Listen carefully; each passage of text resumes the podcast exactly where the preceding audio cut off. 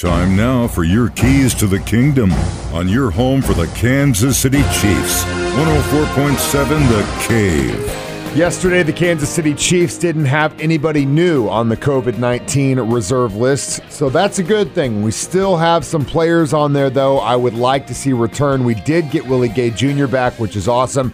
Sneed was back as well. And our very own Travis Kelce was named AFC Offensive Player of the Week for his performance against the Chargers 191 receiving yards, 10 receptions, and two touchdowns. It's going to be a tough game against the Steelers, especially with what we're up against with COVID 19. Here's what our quarterback had to say yesterday in the press conference. Yeah, I mean, obviously this week we've had a couple people test positive. Um, that's kind of part of it. It's part of the world that we live in today. Um, uh, guys have done a, good job so far of, of trying to keep themselves um, away from people, but uh, at the end of the day, uh, COVID can hit anyone, and I think you're seeing that. And uh, all we can do is have guys step up. We have a lot of great guys in this locker room um, and uh, have the full trust in them that they can do do the job, uh, get the job done, and hopefully find a way to get a win on Sunday. Those are your keys to the kingdom. Brought to you by My Dentist on North Glenstone in Springfield, Dr. Mark Melson, the doc that rocks, and your home for the Kansas City Chiefs,